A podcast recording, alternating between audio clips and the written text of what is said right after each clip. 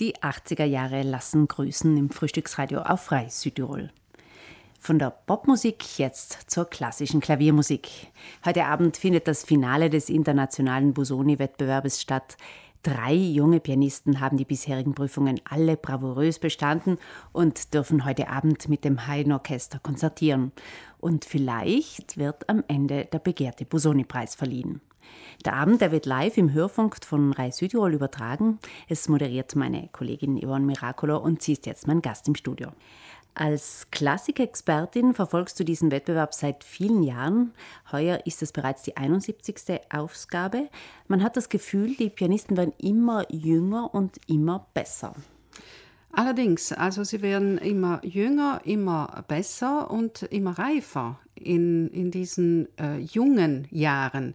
Denn äh, wenn man so die Geschichte des Busoni-Wettbewerbs betrachtet, äh, dann sind auch die, die Sieger, haben meistens ein, ein sagen wir, gewisses Alter gehabt, was äh, Busoni wettbewerbsmäßig so äh, bezeichnet werden kann, denn das Höchstalter äh, sind 32 Jahre. Und jetzt sind Sie um die 20, um 25. 20, 25, ja. Heuer werden zwei Koreaner und ein Österreicher die Zuhörer verzaubern heute Abend. Die Asiaten, die sind ja beim Busoni-Wettbewerb immer sehr gut vertreten. Ähm, ich habe da gesehen, so von diesen 31, die jetzt im August, September angetreten sind, ist ein Drittel sind Asiaten. Mhm. Äh, wie ist denn das zu erklären? Ja, äh, die Asiaten lieben die klassische Musik des Abendlandes, nennen wir das so. Äh, man muss auch sagen, dass äh, jetzt mit der Globalisierung kann man nicht sagen, das ist unsere Kultur und das ist ihre Kultur. Also das hat sich sehr, sehr stark vermischt. Trotz allem, die Asiaten lieben die äh, klassische Musik, man muss bedenken zum Beispiel, dass in Japan, ein, wenn eine Frau äh, vor allem Klavier spielt, hat sie die besseren, äh, die Möglichkeiten, eine gute Partie zu heiraten. Also mhm. äh, die Tatsache, dass sie Klavier spielen kann, ist äh, für die Japaner wirklich ein Zeichen von Kultur und von Niveau.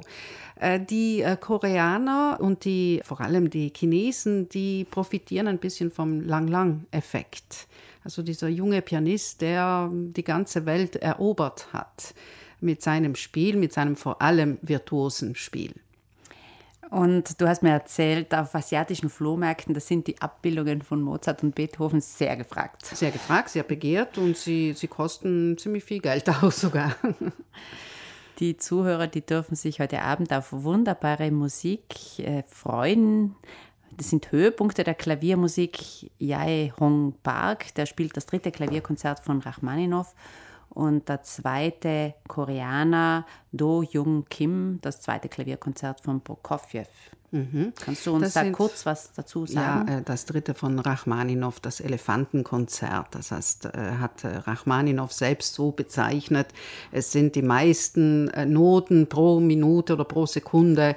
Also wirklich ähm, auch durch den Film Shine ist, ist dieser, dieses Konzert wirklich jedem bekannt. Es ist ein Mammutkonzert, man braucht viel Kraft, man braucht aber auch viel ähm, Einfühlungsvermögen. Äh, es ist nicht ein rein technisches Konzert, im Gegenteil, das wird oft verkannt, leider. Und je mehr sich ein Pianist mit diesem Werk wirklich äh, intensiv äh, auseinandergesetzt hat, desto eher klappt dann das Zusammenspiel mit dem Orchester. Und da bin ich wirklich sehr, sehr gespannt. Ja, wenn man bedenkt, das sind drei Proben die die jungen Pianisten ja. machen konnten. Das ist schon beachtlich. Und äh, nach vielen Jahren hat es auch ein Österreicher ins Finale geschafft, der 20-jährige Wiener Lukas Sternert.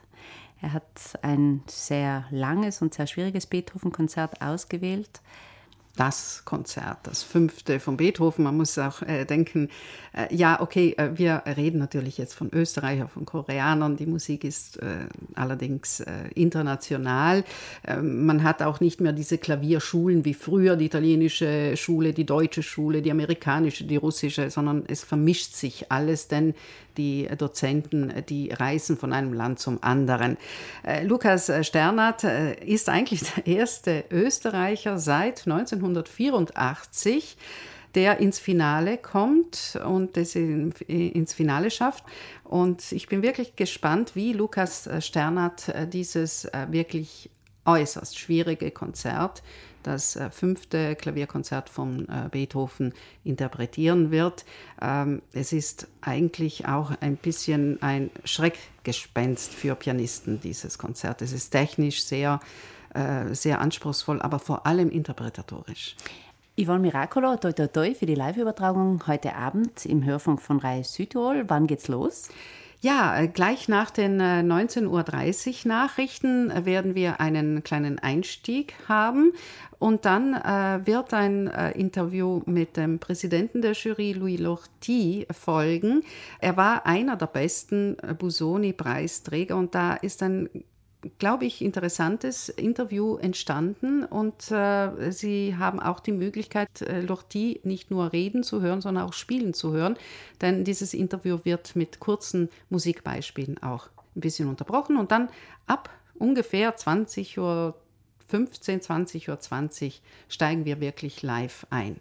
Und morgen Abend, am Samstagabend, sehen Sie dann die Höhepunkte des Finales im Fernsehen von Reis Südtirol.